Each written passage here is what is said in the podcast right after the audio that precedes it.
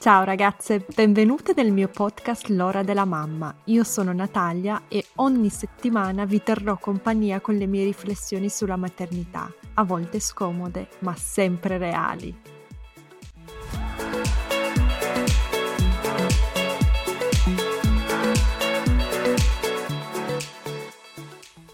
Ciao ragazze, Oggi con me ho Grazia De Fiore, che è consulente in allattamento, svezzamento e baby wearing. Ciao Grazia. Ciao. In cosa consiste il tuo lavoro? Il mio lavoro consiste in supporto alle donne in allattamento e in tutto quello che concerne anche il postparto, che in realtà quando diventi una consulente in allattamento e BCLC studi un po' tutto quello che concerne le problematiche inerenti all'allattamento, quindi studi anche parte del baby wearing, studi parte dico perché alla fine il baby wearing lo approfondisci, ma come ogni cosa, anche il sonno del bambino e lo svezzamento, perché tutte le cose sono connesse dentro questo puzzle che poi le racchiude l'allattamento. Mm-hmm. Quindi, e tu questo lavoro da quanti anni lo fai? Ho cominciato nel 2000, quindi sono già vent'anni che lo faccio. Wow, ok. Quante mamme hai conosciuto in questi vent'anni? Parecchie, parecchie tesoro. A Catania conosco la parte di sopra di quasi di molte donne. e tra l'altro ho visto che sul, sul sito che non ti sei formato formata solo in Italia, non solo in Sicilia, ma anche all'estero. Mai formata in ah, Italia. Ah, raccontaci un po' come ti sei formata, come sei arrivata a questo lavoro. Io nel 1993 andai a Parigi per un progetto Erasmus e poi non abbiamo più avuto voglia di tornare io e mio marito. Mio marito è un irlandese. Eravamo lì, lavoravamo là e poi a un certo punto nel 98 è nata la nostra prima figlia. Eh, io mi sono laureata esattamente l'anno prima e cominciato, eh, avevo cominciato anche a lavorare, sono un ingegnere. Eh, però con la nascita della prima figlia non avevo nessuna voglia di tornare al lavoro, anche perché in paese straniero non ha nessuno che ti tiene il bambino, per quanto ci siano gli asili nido, non era molto semplice. E avevo deciso di restare un po' con mia figlia prima di avventurarmi nel campo del lavoro. Lì ho cominciato ad allattare la mia bambina, tutto è stato abbastanza facile per me, devo dire che appartengo a quella categoria di donne alla quale l'allattamento si avvia facilmente senza fare troppa fatica. E piano piano, piano piano, un po' per le esigenze di vedere altre persone, un po' per capire di più, soprattutto riguardo lo svezzamento, ho cominciato a seguire gli incontri della Lecce League in Francia. Da là mi è venuta la gran voglia di aiutare anch'io le altre donne, quindi nel 2000 sono diventata una consulente della Lecce League, ma alla fine poi il mio essere ingegnere mi portava a voler approfondire sempre di più la parte tecnica dell'allattamento e nel 2002 ho sostenuto l'esame come IBCLC, cioè consulente professionale in allattamento. E qual è la differenza? Mm, mi trovi impreparata? La differenza è notevole perché le, le consulenti per, della Lecce League offrono sostegno, offrono informazione, possono aiutarti anche a comprendere da dove viene il problema, però quando diventi BCDC sei molto più clinico, affronti mm-hmm. le cose anche in un altro modo, no? Cioè. La lecelica ha anche una grossa porzione di maternage all'interno del, della modalità di offrire un supporto, eh, invece quando sei consulente di BCDC, poi ognuno di noi prende la strada che più preferisce. Però ecco, io ho sempre puntato più sull'aspetto tecnico, l'osservazione, capire, comprendere perché c'è un problema, andare alla soluzione. Ed è per questo che mi sono molto molto avvicinata a un medico canadese che si chiama Jack Newman e ho sempre approfondito le sue le letture che lui ha offerto, ho fatto degli stage con lui eh, due anni fa sono anche andata in Canada proprio nella clinica dell'allattamento per imparare sempre di più. Conto di andarci tra qualche anno se il coronavirus non ci, non ci blocca sempre gli spostamenti. Wow, e quindi da ingegnere o ingegnera, perdonami, uh, con l'arrivo della tua bambina hai iniziato a interessarti all'allattamento uh, ti sei decisa a arrivare a un approccio più a 360 gradi, ad approfondirlo, poi sei tornata in Italia, giusto? Dopo sette anni, ah. sono tornata in Italia nel 2000 quindi dopo qualche anno che è nata la bambina. Ok, e quindi che, che terreno hai trovato sul territorio italiano per quanto riguarda queste, questi temi? Beh, sai, nel 2000 c'era poco. Nel 2000 si lavorava molto di promozione nell'allattamento. La promozione dell'allattamento è nata nel 90 e in Italia uh-huh. eravamo ancora molto molto alla promozione. Nella mia città, per esempio, non c'era mai stata una consulente della Lecce League, ai tempi sono arrivata come consulente Lecce League, no? E ce n'era stata una a Siracusa, forse l'unica, e poi mh, niente di più. Eh, gli ospedali erano in un periodo in cui alle tre ore gli passavano il biberon, c'erano molti cesari in quell'anno, tantissimi, negli anni 90 ci sono stati tanti cesari, è stato un periodo di grandi parti cesari, quindi sai, le donne anche con uh, più difficoltà, anche nel, non, che, non, che, il cesario porti difficoltà ad allattare, indubbiamente un cesario non è come quando è un parto spontaneo, però se tu sei in una struttura che ti dà già poco supporto e nel frattempo in cesario alle tre ore le passa il biberon, diciamo che è fatto fatto, no? E c'era poco la cultura. Oggi c'è molta cultura pro allattamento, molta di più. Sì. In molti ospedali non passano certo. più il biberon alle tre ore, invitano le donne ad allattare, diciamo che la promozione comincia ad avere un po' più di frutti, ok? Ma nel 2000 eri la talebana. Quindi per te è più facile lavorare adesso che dieci anni fa, 15 anni fa? Non lo so, non lo so, non, per me credo che sia sempre uguale, perché comunque le donne che si rivolgono a me sono sempre donne che hanno già deciso da sole di voler allattare. Cioè ti faccio un esempio su ciò che voglio dire. Mm-hmm. Se io fossi stata una pediatra, una mamma va da una pediatra per tanti motivi, per un controllo, perché vuole parlare della nutrizione del suo bambino, che sia allattamento o altro. Quindi la mamma è lì e magari la pediatra a favore dell'allattamento cerca di invitare la donna ad allattare, ma magari non trova di fronte a sé una mamma che è disponibile, no?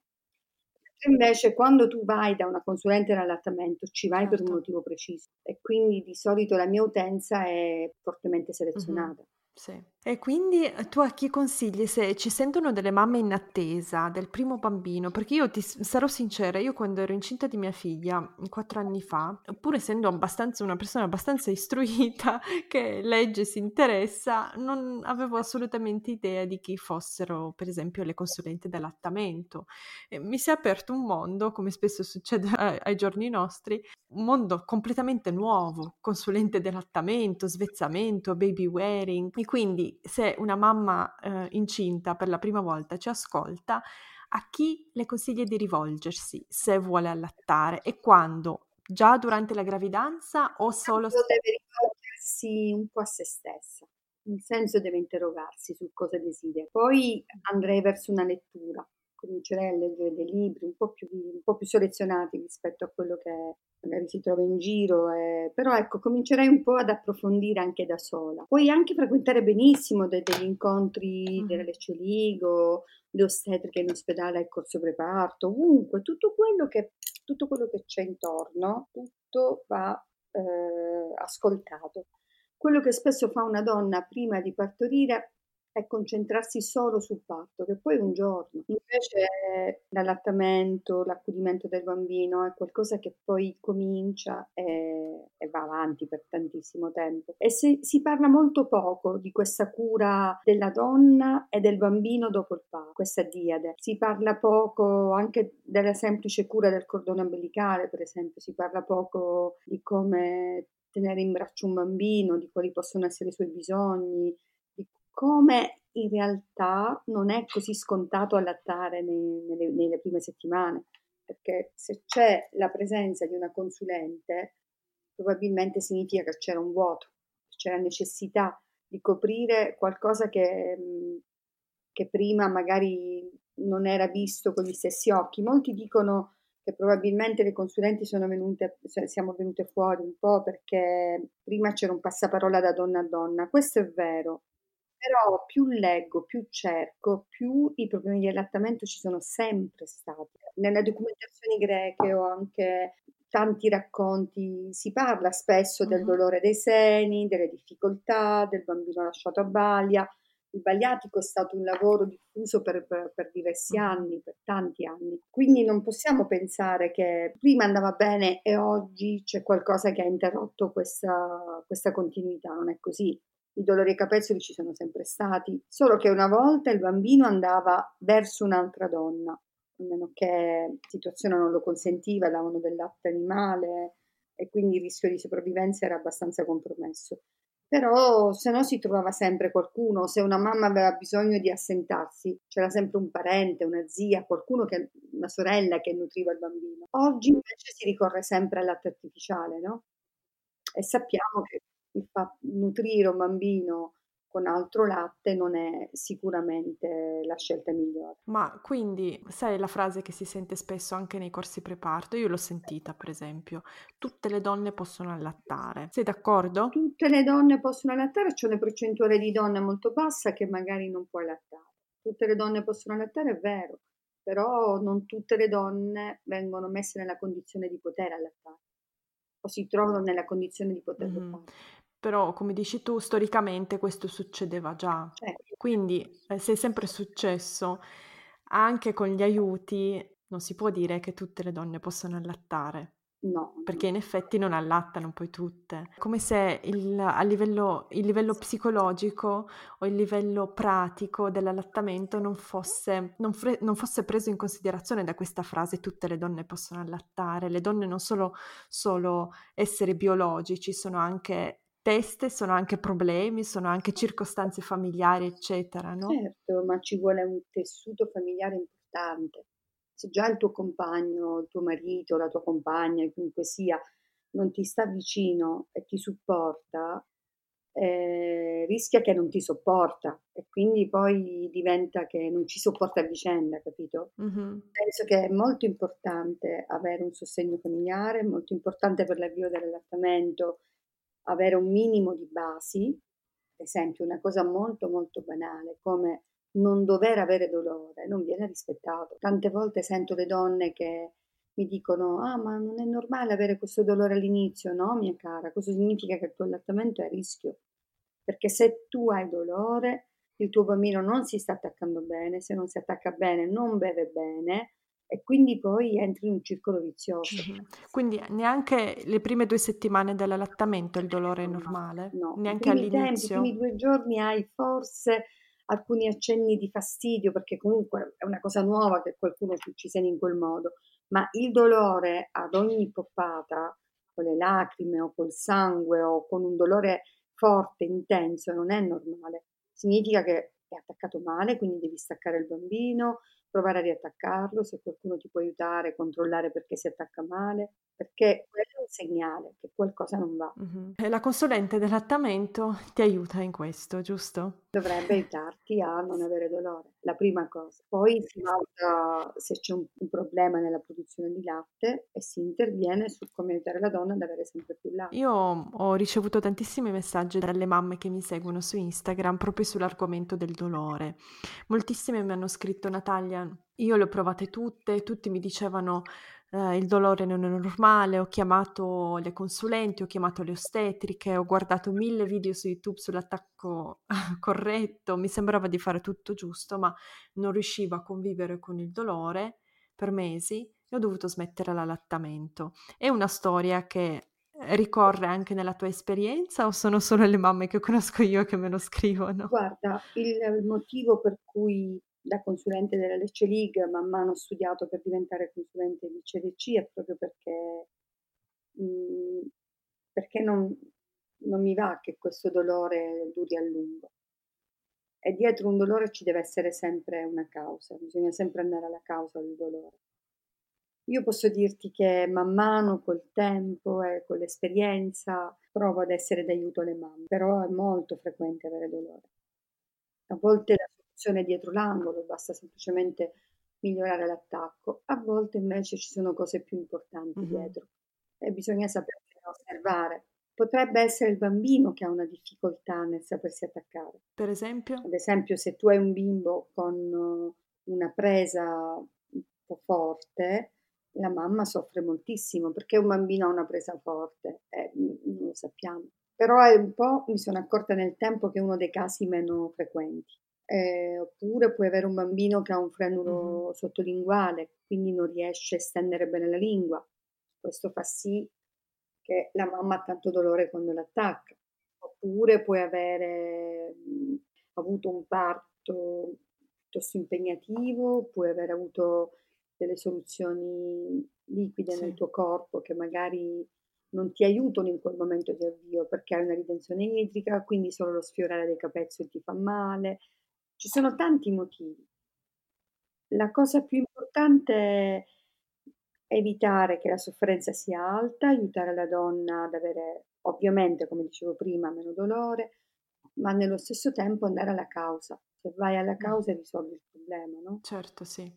Io mi ricordo però i miei primi, le prime settimane con la bambina a casa, eh, quando ogni, ogni 40 minuti c'era la poppata e mi immagino se avessi avuto così tanti problemi, così tanto dolore, non sarei neanche riuscita a rivolgermi a qualcuno, perché eh, con un bambino piccolo hai così poco tempo, sei così uh, spaesata, hai così tante cose nuove da, allatta- da, da imparare, da allattare, e il sonno, e la cacca, e l'allattamento, tutte queste cose, io, io mi ricordo ero sopraffatta dalle informazioni e ad un certo punto, dopo d- due settimane, il dolore al seno, all'attacco, al momento dell'attacco è passato, ma mia figlia stava attaccata ore, cioè ogni 40 minuti stava attaccata per, 40, per due ore. E, e questo non assolutamente. Non va bene. Non puoi avere una durata così alta di un bambino che sta due ore attaccato ogni 40 minuti. Ok, vi siete tirate fuori, ma dopo 15 giorni è perché tu eri fortemente motivata e andavi avanti. Supponi di avere questa stessa situazione ora, la tua bimba quanti anni ha? Tre anni e mezzo. Supponi di avere un secondo bambino e si ripete la stessa situazione. Tu adesso non hai più 24 ore su 24 da dedicare a un bambino. No. Perché c'è un'altra che non dico 24 su 24, però un minimo di tempo glielo devi anche dare. E questo molte volte non, non, non si non si tiene conto. Una delle frasi più belle che io ho sentito dire al dottor Newman è che quando una donna non ha dolore risolve i suoi problemi di allattamento, fa una grande protezione dell'allattamento. Se tu vuoi divulgare l'allattamento, il tuo allattamento deve funzionare, perché se non funziona, già ne racconto un'altra donna, metti che tu racconti questo ad una donna gravida, si terrorizza, perché dice addio io devo stare 15 giorni con la bambina attaccata per due ore, 40 minuti, ma avrò il tempo di una doccia, di una pipì e in più devo avere dolore. Mm-hmm. Dai, sono tutti cresciuti anche con il latte artificiale, ma chi me lo fa fare? Quindi la, un allattamento che parte con successo, un allattamento che promuove l'allattamento. Mm-hmm. È quello che dicono. e, uh, mi, mi, hai fatto pensare adesso, sto pensando a tutte quelle donne che hanno, che hanno mollato e sono traumatizzate dal fatto che non sono riuscite ad andare avanti con l'allattamento. Tanto chapeau di aver continuato per quanto abbiano continuato, perché se un bambino ti si attacca ogni 40 minuti per due ore, vuol dire che, ad esempio, come nel tuo caso, trascorri 20 ore ad allattare. Quindi se quelle donne smettono dopo una situazione del genere, intanto chapeau per aver resistito anche un solo giorno quindi non si devono sentire in colpa. Certo. È l'ultima cosa che devono fare. Però mia figlia aveva un problema in effetti che nessuno è riuscito a capire. Mia figlia è allergica al latte di mucca, è allergica alla proteina del latte che le passavo attraverso il latte, il mio latte che la proteina, il latte nel mucca è uno dei pochi ingredienti, credo, che passi attraverso il latte materno e faceva sì che lei vomitasse dopo la poppata praticamente tutto e quindi eh, dovesse riattaccarsi. E non prendeva peso, tutti i problemi che sicuramente avrei già sentito. E il problema si è risolto solo quando io ho smesso di mangiare i latticini, proprio li ho tagliati dalla mia dieta. Molto molto raro molto raro, ok? Perché io in tutta la mia esperienza ho seguito tantissime donne. Devo dirti che le conto sul, ancora dentro una mano le persone che si sono trovate in questa situazione. Davvero? È molto raro e comunque se tu fai un test allergico a un bambino risulta intollerante a tante cose senza che tu ne sia certa. Quindi adesso la tua bambina è il latte vaccino lo breve? No, no, no, no. Eh, anche solo un- una goccia sulla pelle le fa venire il rossore e comunque abbia fatto il test del sangue e è risultata allergica, quindi... Però casi così ne ho conosciuti veramente pochi. Molto, molto pochi. Mi sono beccata la questa situazione. E, tra l'altro ero anche da sola in una città straniera perché io sono sposata con un austriaco, vivo a Vienna eh, sì, solitudine, più bambina allergica al latte vaccino, è stato veramente uh, un arcobaleno di sentimenti, ti devo dire. Pesante, pesante, anche perché il latte vaccino è un po' dappertutto. Esatto, sì. Ma parliamo invece di chi molla, no? In una situazione che io capisco benissimo, perché io volevo mollare ogni giorno, ogni santissimo giorno di, di quei eh, 15 mesi. Parliamo delle persone che poi uh, dicono no, non ce la faccio, eh, danno l'aggiunta e poi si sentono però sconfitte, si sentono in Eh colpa. beh, eh, è normale perché comunque avevano investito in questa scelta e quindi anche per esempio il tuo caso, poi alla fine hai trovato una soluzione, quindi ne vai fiera di esserci riuscita. E supponi che non trovi una soluzione, che fa? Quel desiderio di smettere diventa realtà, no? Ed è normale che a un certo punto molli. Beh, io le capisco benissimo, non- non- anzi veramente penso che è giusto che qualcuno le dica guarda che non era così facile come magari ti hanno, ti hanno fatto credere un po', no? A Certo. volte sembra che basta l'informazione, che basta volerlo, ma non è così. Quindi cosa ci vuole? Oltre all'informazione e al commitment, che non mi viene la parola italiana. vuole l'informazione, perché comunque a volte l'informazione ti porta a non commettere degli errori che poi ti possono portare a mettere in difficoltà, ok? Non so, pensare che sia necessario un orario stabilito o dare il ciuccio nei primi giorni, stiamo parlando dei primi giorni dell'avvio, eh? attenzione, quindi concentriamoci solo su quel periodo in questo momento. Eh, oppure se dorme tantissimo di non proporre, intanto proponi, poi se lo vuole lo vuole, se non lo vuole no, oppure di proporlo, come dicevo prima, necessariamente a quegli orari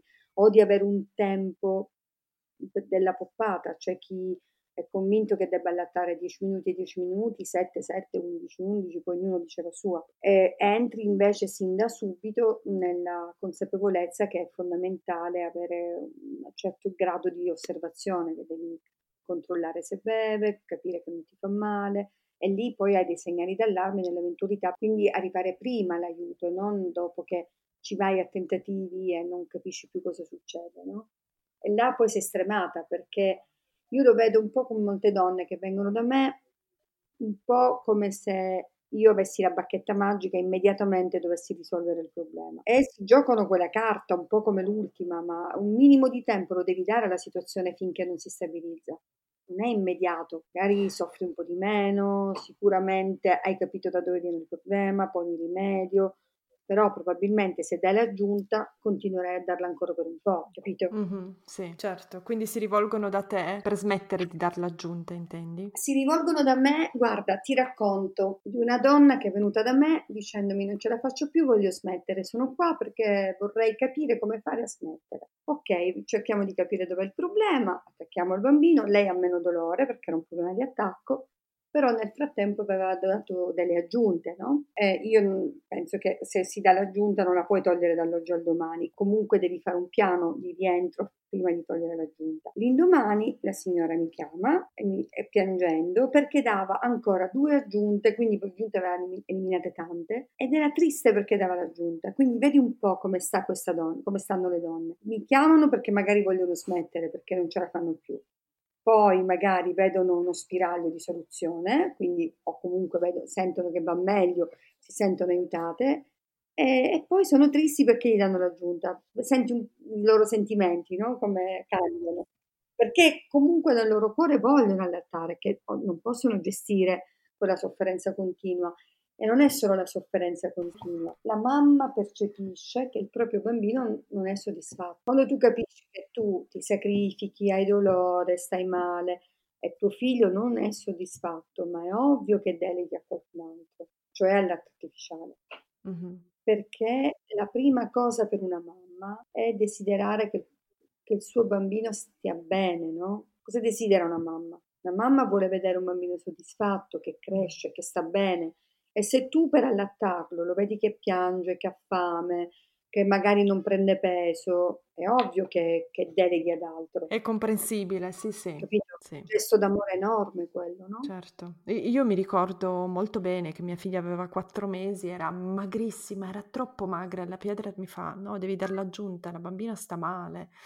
E io sono tornata a casa, ho detto per due settimane smetto di mangiare proprio tutti i latticini, tolgo tutto, tutto, tutto, leggo tutte le etichette e ti giuro che al quinto mese la mia bambina era un'altra bambina, era il doppio del peso. Però non so neanche come sono arrivata a questa cosa, davvero. Cioè, quindi chiunque poi molli perché i bambini non prendono peso, li capisco benissimo perché ci sono passata e in quella situazione lì è la cosa giusta da fare per quel bambino lì, per quella mamma lì perché non è, è davvero difficile guardare il, il, proprio bambino, soprattutto nel mio caso che la, la, lattavo 24 su 24, che non cresce, non è mai abbastanza, è come se il mio corpo e il mio ruolo di madre non riuscisse a fare abbastanza per il mio bambino, pur io mettendoci tutto. Non so se ti è chiara la situazione. Certo, ti senti, senti sufficiente, come quando a volte le mamme vanno dal pediatra per pesare il bambino. E il pediatra trova che il bambino poteva crescere un po' di più, che poi dipende, eh, perché queste curve di crescita sono anche un po' a libera interpretazione. E la mamma, anche se le parole del pediatra le, le, le sente amplificate, no, ma sa signora, in effetti poteva crescere un po' di più, però va bene, sta bene, ma la mamma registra solo poteva crescere un po' di più.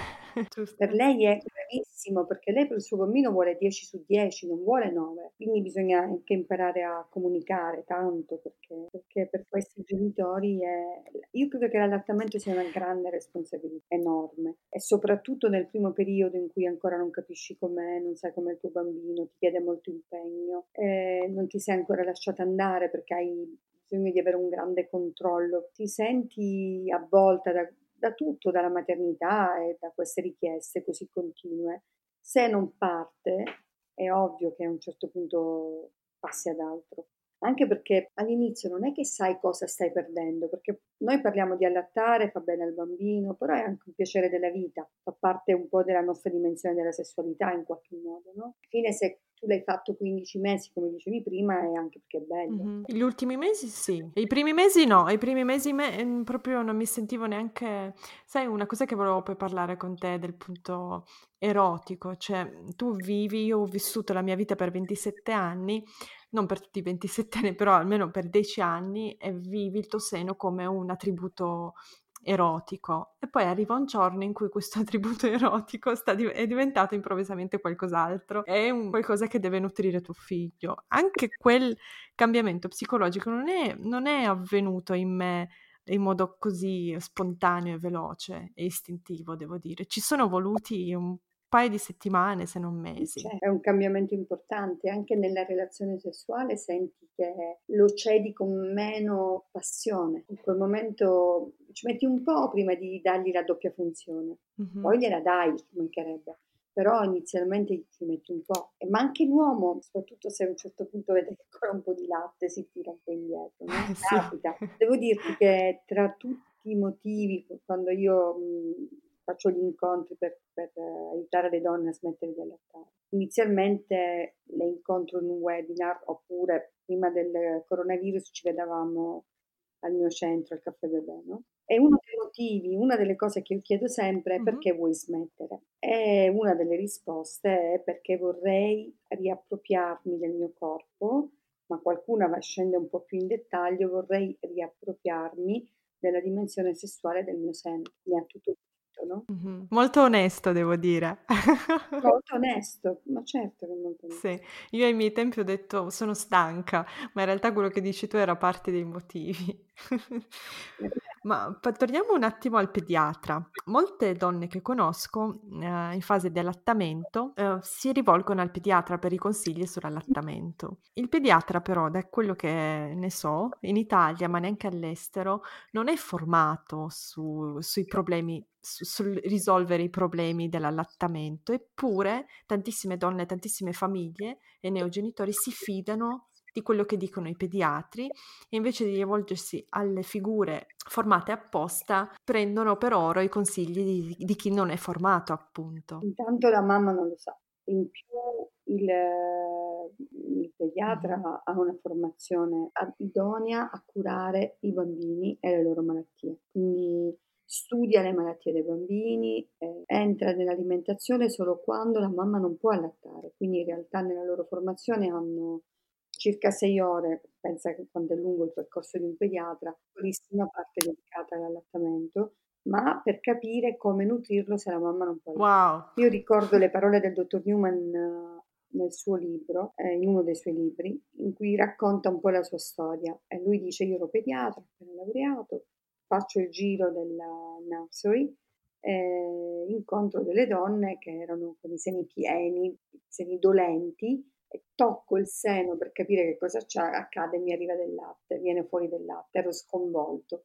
Io ero pediatra ma non sapevo come funzionava in, in quella parte del corpo della donna, no? in quel momento preciso della sua vita. E lui dice: Io lo ammetto, lo ammetto, lo racconto, mi sono messo a studiare. Poi lui ha sposato una donna che è infermiera, hanno avuto tre figli e sono stati tutti e tre allattati. Credo che abbia giocato un ruolo importante. Eh, più il fatto che abbia lavorato in diversi paesi del mondo proprio come specialista in allattamento. E questo è grande, un grande atto di umiltà, quello di raccontarlo. Però poi molte volte invece scatta il pensare di sapere tutto e di dire delle cose che magari hai sentito all'università ma che non hanno nessuna logica. Che quando tu dici a una donna mi raccomando signora allatti 10 minuti al lato perché poi così le verranno le ragadi oppure poi dopo c'è solo aria, mi chiedo se hanno studiato un po' l'anatomia, no? Oltre che la fisiologia dell'allattamento. Magari abbiamo capito che non conoscono la fisiologia dell'allattamento ma c'è anche qualche problema sull'anatomia. Però non sono così, ci sono dei pediatri adesso che stanno facendo dei percorsi per diventare i BCLC, eh, collaborano con delle consulenti, diciamo che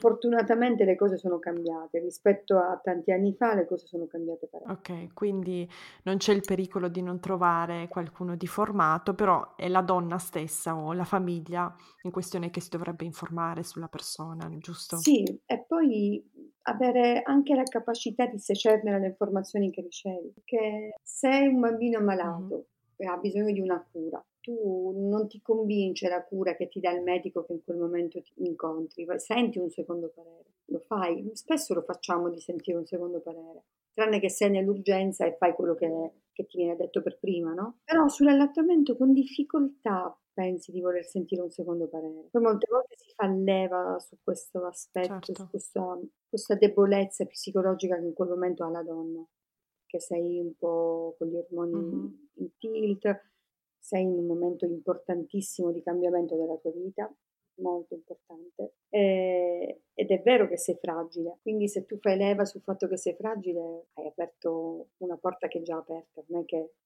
il problema risiede lì. Se io sono una donna che ho un problema nell'allattamento, cerco aiuto, qualcuno mi dice, ah ma tesoro, però sei stressata, dai, quale donna non è stressata in quel momento? La vita è cambiata, cioè non... Dov'è? Devi trovare un nuovo equilibrio. Come fai a non essere stressata? Ma dai, non sentirti in colpa se non riesci ad allattarlo, ma mi sento in colpa. Io sono la mamma, ho voglia di nutrirlo, se non lo posso nutrire per fortuna mi sento in colpa, così cerco aiuto se capisco che non ci riesco, capisci? È giusto, non posso, eh, perché sono diventata mamma, ora sono una Wonder Woman e so tutto, no? Sì, mm-hmm, assolutamente. Eppure però la pressione che mettiamo, secondo me, come società sulle neomamme, per quanto riguarda l'allattamento, a volte sta diventando un po' troppo, perché anche chi dice di avercela messa tutta, sente poi una, questa pressione grandissima, si sente in colpa, produce un trauma e va dallo psichiatra o dallo psicologo per i prossimi cinque anni della sua vita perché sta male per non aver potuto allattare. Secondo te è la pressione che stiamo creando come società per appunto spingere all'allattamento come la miglior scelta o sono le mamme che sono troppo fragili? Hai toccato un tasto a me molto caro. Io guarda, ti dico una cosa, secondo me bisogna dire stop alla promozione, fermarsi, aver, formare delle persone eh, competenti all'interno delle varie strutture per aiutare le donne nella difficoltà. Non si può continuare a pensare che l'allattamento dipende solo dalla volontà della donna, perché questo crea quello che hai detto tu prima, delle donne che se non ci riescono pensano di non essere loro capaci, di avere loro un problema e non che probabilmente c'è un problema che nessuno ha visto, che nessuno è riuscito a risolvere, che ti mette in difficoltà. La donna va ascoltata perché comunque la, il motivo, la causa, lei, lo, lei soltanto lo sa ma qualcuno deve riuscire a decifrarlo, è come se la mamma parlasse un linguaggio suo e tu da lì devi sì. estrapolare qual è l'elemento chiave che, che poi determina la, la difficoltà. Capisci? È molto facile dire no, non si preoccupi, il dolore è normale all'inizio, oppure il bambino si attacca H24, sì, è così l'allattamento all'inizio, no, non è così anzi quando sono piccoli sono capaci di fare le pause, se sono sazi dormono al minimo, Poi magari non è ogni tre ore, a volte quattro, a volte due. D'accordo, in media mangiano ogni tre ore. In media non vuol dire che necessariamente ogni tre ore. Certo, quindi dici tu, tu dici stop alla promozione. Eh, stop alla promozione così, no? Per esempio, tu questo non, non, non lo leggi, però io lo leggo molto nelle mamme. La sconfitta di non poter avviare un allattamento esclusivo, perché viene così enfatizzato questo allattamento esclusivo in una condizione sanitaria che non te lo consente, perché non ci sono gli aiuti per poter avviare un allattamento come allattamento esclusivo, che enfatizzarlo non serve a nulla prima metti i mezzi, metti le condizioni e poi vendi un prodotto, no? Se tu vuoi vendere un prodotto devi garantire che quel prodotto c'è. Non certo, puoi mettere sì. l'etichetta su uno scaffale se non c'è il prodotto. E quindi noi mamme di quali mezzi abbiamo bisogno per allattare? Eh, hanno, le mamme hanno bisogno di parlare col proprio compagno, compagna, ripeto, eh, fare una scelta di coppia, leggere, informarsi, e poi affrontare la situazione piano piano, senza, senza avere delle aspettative ben precise, ma dicendo vediamo un po' come va, come va il parto, cominciamo a mettersi poi in un percorso per procedere, perché se tu hai il, il giusto aiuto, perché poi non è che tutti quanti riusciamo ad aiutare allo stesso modo la stessa persona, quindi non è detto che sempre l'aiuto che ti arriva è veramente quello che ti serve a te, no? Però se hai la chance di avere un aiuto adatto e riesci a risolvere il problema, poi è, è bellissimo, no? Mm-hmm. E l'aiuto. e oltre a questo ci sono delle condizioni che secondo te, non dico lo Stato, ma un po'... Eh, ci sono paesi dove è più facile allattare e ci sono paesi dove è meno facile. L'Italia dove si colloca? L'Italia è difficile perché? Italia perché se tu promuovi l'allattamento esclusivo per sei mesi e poi la mamma torna al lavoro a tre mesi, mi sembra abbastanza complesso. È vero che c'è il tiralatte, ma il tiralatte è un altro figlio impegnativo. Il tiralatte è la soluzione, no? Giusto, giusto. Quindi consentire a questa donna di occuparsi sì. del bambino, perché tre mesi è solo per l'avvio dell'allattamento. Una volta avviato, se poi ti devi mettere il tiralatte, dici ok, preferisco dagli il biberon, organizzo il bambino, così tanto poi torno al lavoro, no?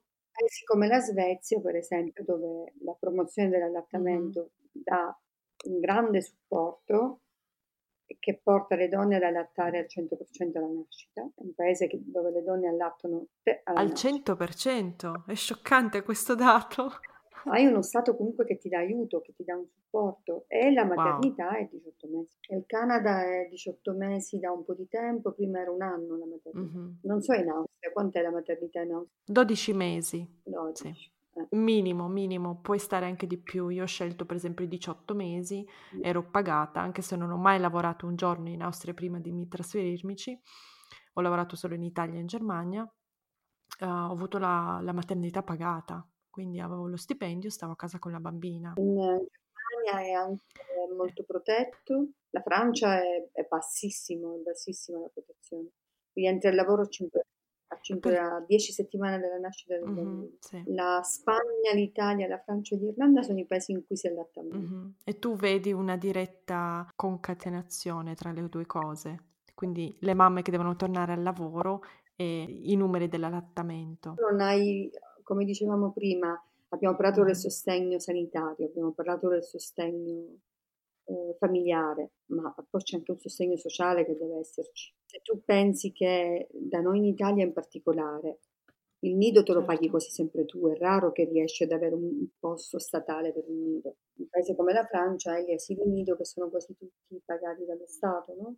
Però rientrano al lavoro a 5 settimane. Lo Stato, ai francesi i bambini costano veramente poco rispetto a quanto mm. non costa un italiano. A un italiano fare un figlio è mettersi una rata di mutuo, non c'è un aiuto sociale importante. In tanti paesi hai un grande contributo da parte della società. Noi cosa abbiamo? Un assegno familiare alla nascita?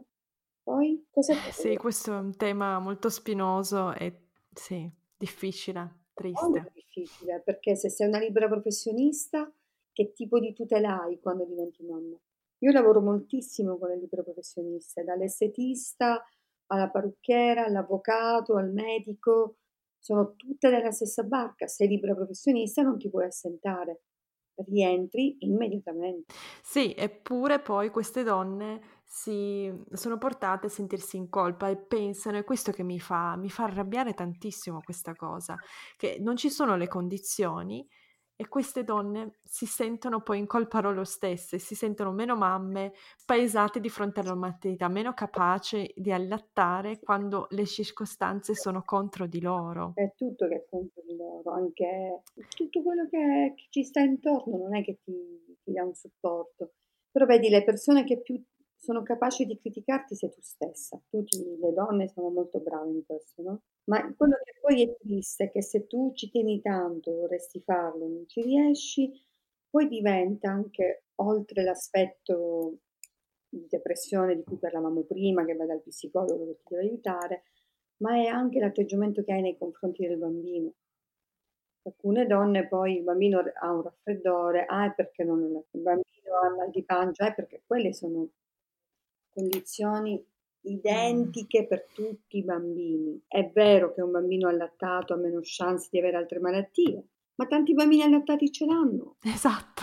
Cosa vuol dire? Cioè non siamo geneticamente programmati ad avere un'eventualità di malattie ognuno di noi, quindi non significa che è più sano. Certo, col suo potenziale potrebbe avere meno possibilità di ammalarsi di determinate cose, però se sei allergico hai un potenziale allergico comunque, lo riduci. Certo, mm-hmm. sì, ecco. chiarissima, grazie. Però non ha senso parlare dei vantaggi dell'allattamento quando tu sai di non poterlo tutelare, perché se no significa che fai del male alle donne, fai veramente tanto male. Esatto. E questo è tanto ingiusto quanto fare del male ai bambini, ricordiamocelo. Siamo tutti persone. perché un bambino ha bisogno di una mamma che lo accudisce con serenità. Poi tutte le mamme, tutte, voglio trovarne una che non lo fa, che non ha, che non ha mai fatto errori, facciamo errori. Perché è difficilissimo essere mamma. Quando ce ne rendiamo conto, andiamo dal bambino, amore mio, ho sbagliato, abbiamo scelto un libro che al bambino non piace, e noi siamo convinte che quel bambino invece adora quel libro. Eh, scusami tesoro, mi sembrava che ti piacesse, punto. E è vero, si può anche fallire con l'allattamento, però se non sei serena, tu, il tuo percorso di mamma poi è un po' compromesso, un po' perdi un po' fiducia in te, mentre invece tu devi guadagnare ogni giorno fiducia in te, perché il bambino ha bisogno di una mamma che ha fiducia in sé, perché si sente sicuro. E se cresce in sicurezza, lui ha tutto quello che gli serve. Assolutamente. Sono d'accordo con te. Eh, la, come lo allatti alla fine fa poca differenza. Se non sei riuscita, è inutile colpevolizzarti, starci male. Lo so che è più facile a, dir- a dirsi che a farsi, ma cercate di non non è solo colpa vostra, cioè non è una sconfitta solo vostra, è una sconfitta della nostra società se non ci siete riuscite. C'entra la famiglia, le circostanze, tutta una serie di cose. Non siete voi che non avete saputo funzionare. È tutta una serie di cose, non è colpa vostra. È, è, un, è un messaggio che cerco di veicolare molto perché vedo la sofferenza che tante mamme hanno. Credo che la veda anche tu, no? Mm-hmm. Parecchio, parecchio. E cosa, cosa le diresti come messaggio finale? Sarei forte, forte, forte anche con un messaggio, con un abbraccio virtuale, visto che il coronavirus non ce lo permette. Però in questi casi solo silenzio, un grande calore, un grande abbraccio. Perché se quello era il loro desiderio e non hanno potuto raggiungere l'obiettivo che tanto desideravano, ok, gira pagina e vai avanti. È come quelle donne che desiderano tantissimo avere il parto naturale e poi però è necessario fare un cesario. Beh, meno male che esiste il cesario, perché se in quel momento ne hai bisogno, basta, no? E per fortuna sei salva, capisci? Sì. Oppure in quel momento sei in difficoltà, lascia perdere se perché poi un giorno scopri che avresti potuto fare in altro modo, ma intanto tu in quel momento vivi il presente, in quel momento esatto tu sei in difficoltà, per fortuna esiste il latte artificiale, in quel momento ti dà una mano, punto. Poi l'alimentazione è fatta di tante belle cose, quando il bambino comincia ad avere sei mesi cerchi di, di, di dare altro, ecco, quella è una cosa che invito tanto le donne.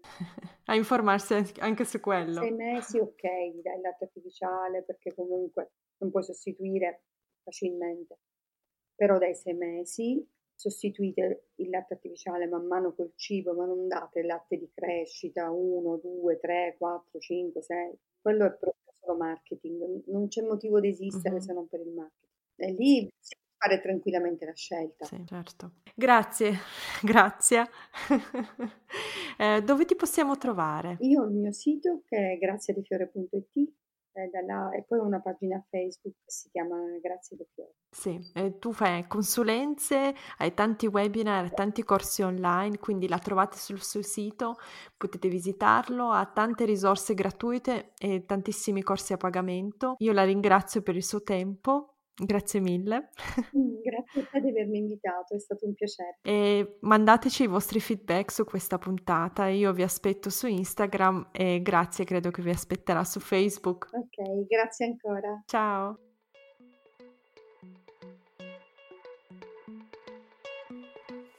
Wow, siete arrivate fin qui! Spero che questa puntata vi sia piaciuta e aspetto i vostri feedback. Potete scrivermi su Instagram o mandarmi un'email, tutte le info sono nella descrizione. Non vedo l'ora di sentire cosa ne pensate. Ricordatevi di schiacciare il tasto segui in modo da non perdervi le puntate future. A presto e grazie!